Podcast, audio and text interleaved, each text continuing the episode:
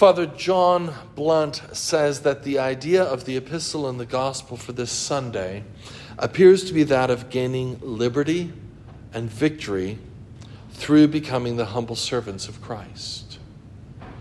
Liberty and victory through becoming humble servants. That would kind of seem an oxymoron in our current day and age.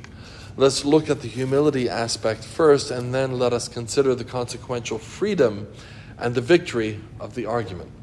Turn with me, if you will, to page seven eighty-eight of the Pew Bibles in front of you. This is Saint Paul's letter to the Ephesians, page seven eighty-eight. It is Ephesians chapter four, verse one. The apostle starts this section, the beginning of our epistle lesson, with this phrase, "I, therefore, the prisoner of the Lord." This is typical Saint Paul, describing who he is and where he is. Does he say the prisoner of Rome? No, though he is. Rather, he describes himself as the prisoner of the Lord. Literally, the Greek would read the read a prisoner in the Lord. Says one commentator, this is the usual form, formula for vital communion with Christ, indicating that his captivity was the captivity of a part or member of the Lord. Saint Paul sees himself as a prisoner not just of Rome, but of Christ. Being a prisoner of Rome puts him in a very humble position indeed. Being a prisoner of Christ is just that, a humble position. In another letter, Saint Paul closes with the phrase, "Remember my chains." Saint Paul often finds himself in the humiliating position of being bound in chains. This doesn't seem to bother him. He is content to be in chains if he is in Christ. The two are connected. His peace and freedom in Christ means that chains and bondage are not that important. Let's look at the gospel lesson, page seven oh three of your Pew Bibles. Saint Luke chapter fourteen, beginning at verse nine. Now it happened as he went into the house of one of the rulers of the Pharisees to eat bread on the Sabbath, that they watched him closely. And behold, there was a certain man before him who had dropsy, one who is in the bonds of an infirmity. This man with the dropsy, probably a rather permanent sickness. Essentially, it is the swelling, it is swelling of the body with fluids. So this man with dropsy was brought to Christ, and he took him and healed him and let him go, setting him free from his disease immediately. Was the man with dropsy in a humble position? Of course he was. He was ill. It was obvious to everyone, as parts of his body would have been swelling for everyone to see. Definitely a humble position. After this, Jesus speaks of being humane to your animals on the Sabbath, and particularly of the humility of taking the lowest seat and being asked to go higher. Blunt notes that all these images from the gospel lesson may be taken as illustrations of the way in which our Lord's service becomes perfect freedom to those who humbly take his yoke upon them. Now, this is the point where we want to hear how Blunt puts this together with the rest of the epistle lesson. He says that these images are also a further illustration of the principle stated at the end of the epistle. There is one body and one spirit, even as you are called in one hope of your calling, one Lord, one faith, one baptism, one God and Father of all, who is above all and through all and in you all. Now listen to this explanation from Blunt. This principle is of a restrictive character, bringing the world out of a free worship of many gods to the worship of one, limiting it to one faith and to one only means of initiation into the family of the one God.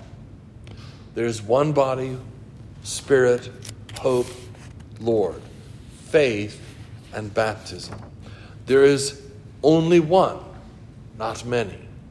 Instead of the free choice of worshiping any and many gods, we are in bondage to our worship of the one true God.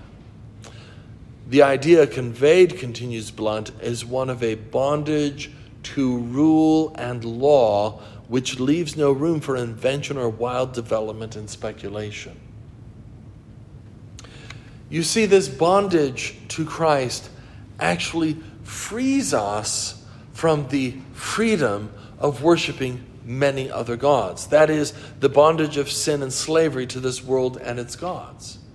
We are freed from that world where we're just taken over by the world, the flesh, the devil, all the gods and idols that we worship out there.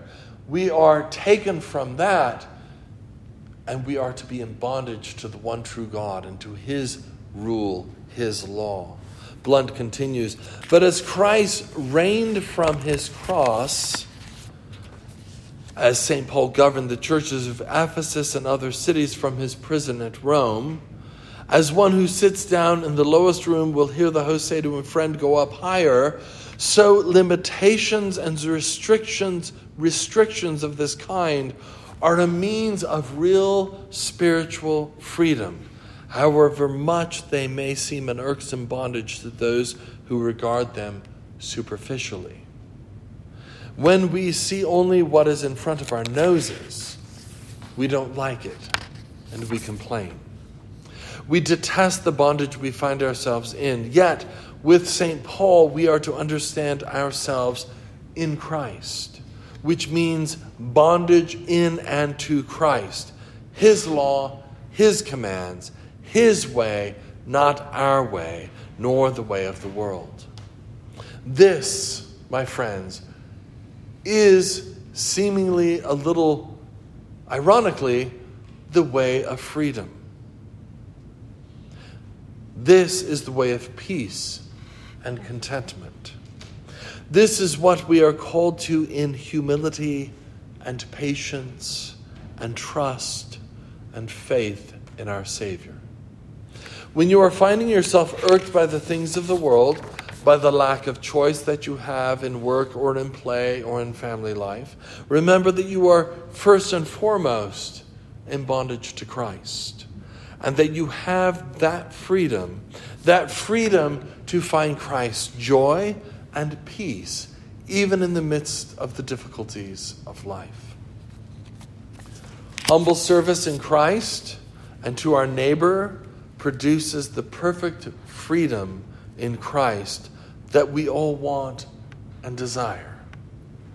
There is only one God and Father of all, who is above all and through all and in you all.